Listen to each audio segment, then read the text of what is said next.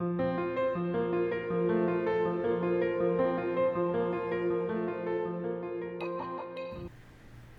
hello and welcome. Welcome back to Table Time with Angie and David Huey.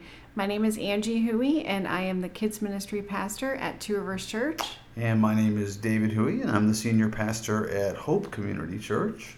We are so thrilled with the feedback and just some of the comments that we have gotten about our first podcast. And we really want to make sure that this podcast is for you guys.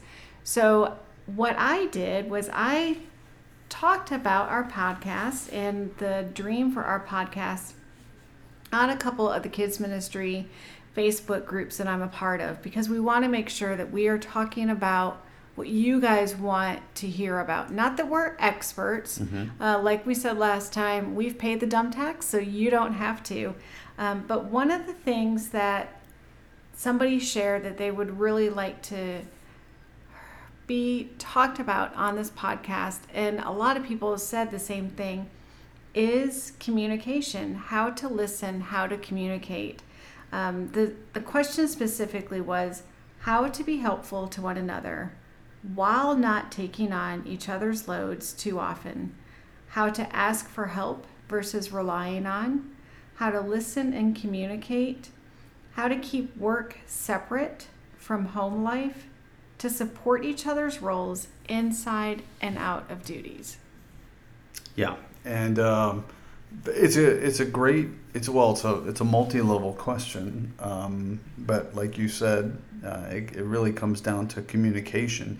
And a couple of the um, responses that you got, we also had. Um, uh, just some some input from people about well what if our situation isn't the same what if one of us is in ministry the other one is not in ministry or you know whatever the case may be and really this question applies to uh, any couple um, whether you're one of you is in ministry both of you is in ministry or none of you are in vocational ministry because there's always the issue of bringing work home with you and, and you know how does that work so um, so, where do we want to begin with the question here? Um, the question starting off is about um, uh, how to, I think the best way to say it is how to support each other through uh, listening, maybe. Hmm. Um, I was reminded when we talked about, uh, we were going through subject matters this morning. So, well, this is a good one for us. Uh, the the first one to to talk to, right? A, a real um, heavy subject of communication. And I was reminded of when we started dating decades ago.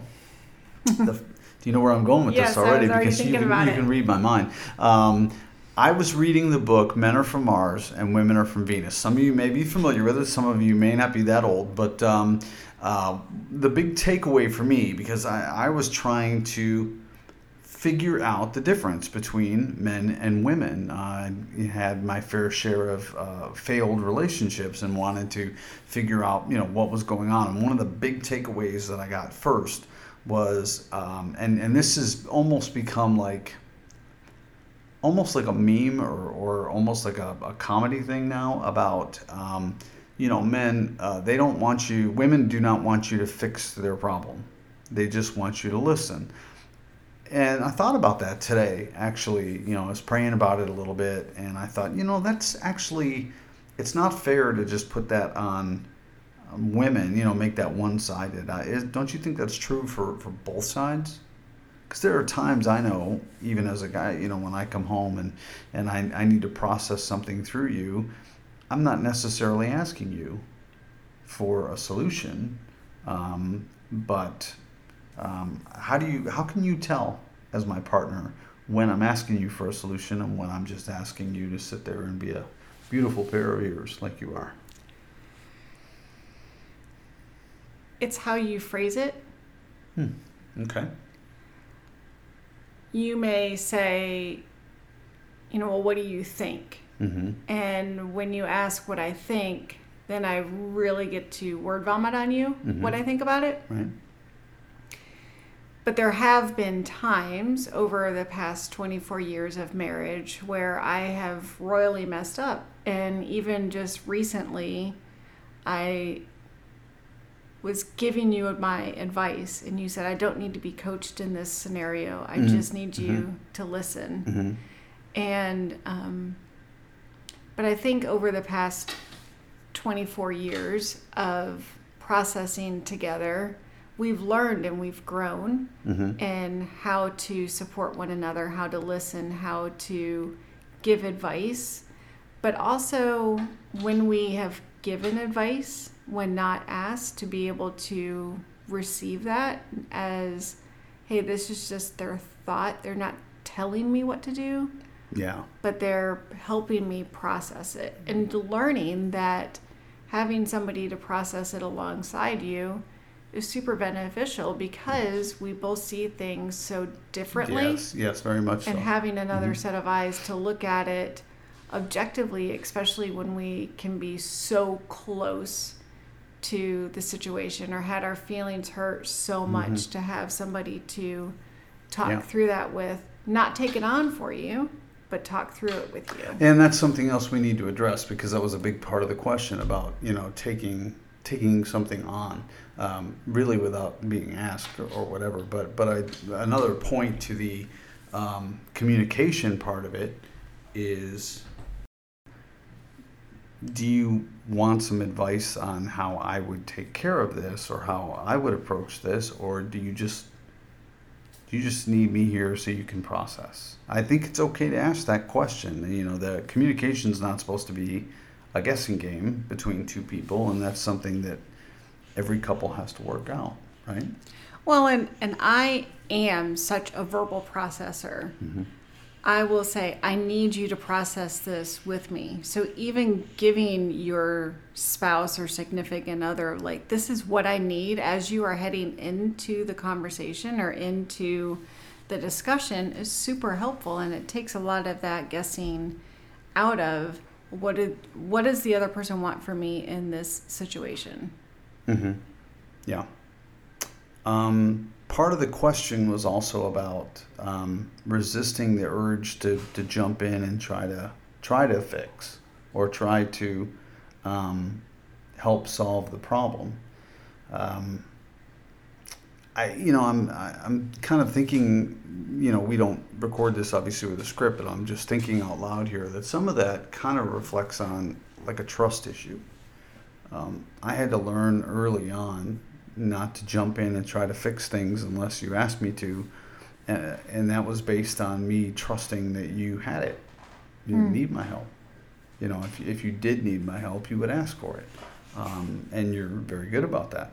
So uh, I think some of that comes down to just developing a trust with your partner that um, that they know maybe not don't know the best way to fix something, but they do know the best approach to at least attempt it, and they also know that they can come back to you and say, okay, uh, attempt number one didn't work, so let me process this again with you, and maybe you could give me a hand here.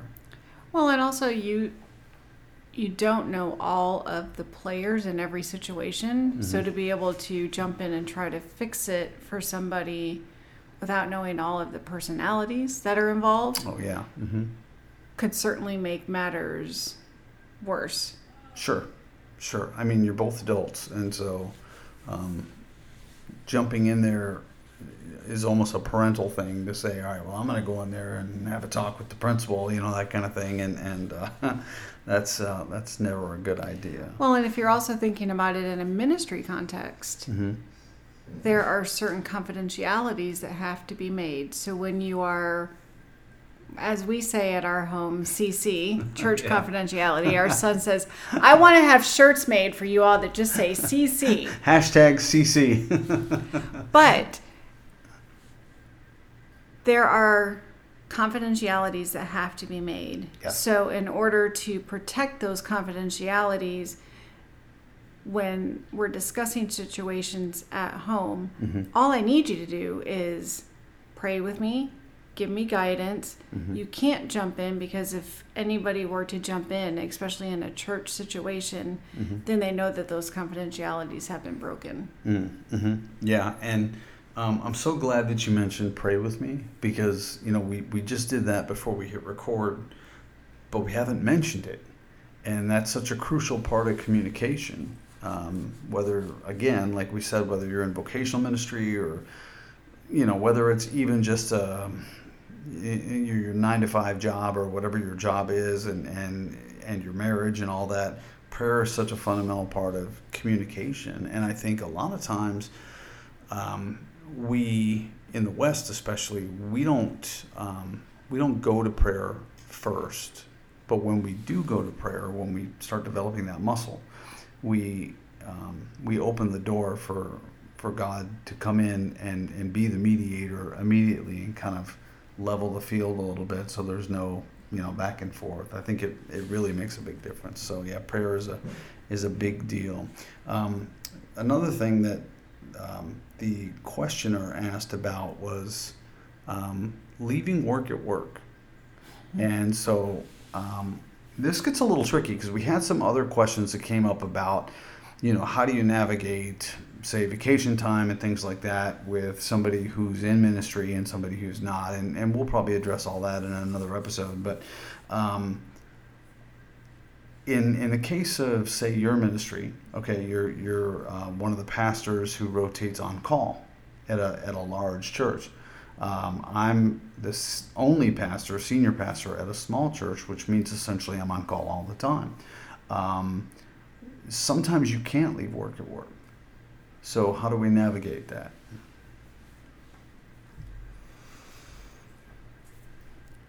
It's especially hard to leave work at work when we are all carrying around this little teeny tiny device that's connected us to the world mm-hmm. all of the time.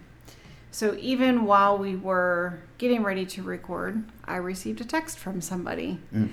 And then it's it's knowing when that text needs to be responded to.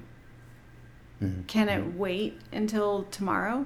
Mm-hmm. Can it wait until I'm back in the office? Can it wait until we're not having dinner together? Right. Can it um, even wait a day or two because we're on vacation and somebody else needs to respond. Now, with that said, one of my really, really good friends who she really protects her Sabbath. Mm. And to the point that she created a response to send to every person that texted her on her Sabbath. So really? then people started to learn, like, oh, we just don't text mm-hmm. this person on this day because that's their Sabbath. Sure. So when you start to protect those habits and protect those boundaries, people will start to learn what your boundaries are and respect them. Mm-hmm. Now, there are times when there is a death and something that you absolutely have to respond to, but it's setting those intentional priorities of this can wait and I know certain people that they only check their email at certain times of the day so that they get out of the habit of checking it all of the time, mm-hmm. which allows them to leave work at home or work at work so that it doesn't invade their home life and their time with their family and time with their spouse. Yeah. It's getting, um, you know, you mentioned the, the cell phone. Um, and another thing, another um, I guess, side effect or result, let's say, of, of the COVID 19 quarantine and all that, the lockdown, uh, we all learned how to work from home. And so there is no longer a, a, a, a get in the car, go to work mentality. Um, you know, I, I have a, friend who is not in ministry, you know, he and I talk quite frequently about the old days, the time clock, you know, punching the time clock doing your job at going in at a certain time, leaving at a certain time, all that is is just gone. I mean, you know, you're expected to be depending on your job on all the time, or you know, at least kind of in the in the loop. So that does present a challenge, and I think um, for a marriage, and this is something that we'll we're going to talk about in a, a later episode, definitely. Um, because you just wrote a amazing blog about the importance of, of date night. And so we are going to talk about that, I know, down the road. But um, along the lines of date night is that you have to, I think, draw a line in the sand and prioritize and just say, look, my marriage has to take priority. Not not over Jesus, obviously. That's that's not what I'm saying, but um, over you know somebody that that needs me to update an event on a website or something like that for the church or you know needs to talk to me about you know who gets an extra set of keys for the building they can, that can all that stuff can can be set aside. And again you kind of have to use the wisdom of saying well you know if it is an emergency if somebody got rushed to the hospital then yes i need to know. But um, a lot of times um, we bring work home that we don't need to bring home. Mm-hmm. I think that's true for anybody in in ministry or out of ministry. Sometimes you just you, you you've gotta you've gotta leave it there, right? So, um, was there anything else in this particular question? Um, I don't think so. We got so many great responses. Um, Angie actually uh, put this question out in a couple of groups, and um, we got some some really great uh, response, and, and not just even the specific responses, but some of the you just sort of started to get a feel for the need, you know, that that is out there for people who. Uh, you know, are, are doing the same thing that we're doing, or you know, or maybe not as far down the road as we are, but um, you know, are trying to to navigate, um, you know, being the spouse of somebody in ministry. You know, we talked about that in the intro episode a little bit about you know one person may not be in ministry, and for a lot of years I wasn't. I was um, in the workforce, and, and you were in, in full time ministry, and you know I have to confess, even with you know a decade or more of you know marriage under our belt, there were times that I started getting a little jealous of the church. you know, um, so I don't want anyone who's hearing this to feel bad if if that's you. It happens. You know, sometimes you feel like, wait a minute, you know, why is the church getting all of your attention, all your time? And, um, you know, there are sacrifices that people outside of ministry don't realize. Um, I can't tell you the last time you and I sat down at a church together and worshiped together. Um, not saying that we don't have, I mean, we, like we talked about in the last episode, where we, we do our table time every day, and, and that's a, a wonderful uh, thing. And, and if we don't get a chance to do it for whatever reason, on rare occasion, that really kind of messes up the start of the day for me. But and and I know for you too. But just being able to go to church when one spouse is in ministry and they are expected to be there and working and they don't get the opportunity to go and worship on a Sunday, then the other one is sort of left to wrangle the kids uh, if they're small. Fortunately for us, ours are adults now, but um, you know, doing that and sitting alone in church. And sometimes that happens when you get the opportunity to come and visit me at my church. I'm preaching, so you're just sitting there trying to not make me nervous while you're watching. but I apparently improve your preaching when you I'm do. there. According to according to um, a couple of people there at the church, they said you need to come back more. So uh, yeah, um, but yeah, it's a balancing act. I mean, it's a it's a it's like anything else. You have to prioritize what's really important because no matter what your job is, the truth is at the end of the day, you're going to retire at some point and you're going to be sitting on a front porch, you know, or a back porch with that person that you're married with, you know. And have to look at them and go, "Oh, I still like you." Yeah.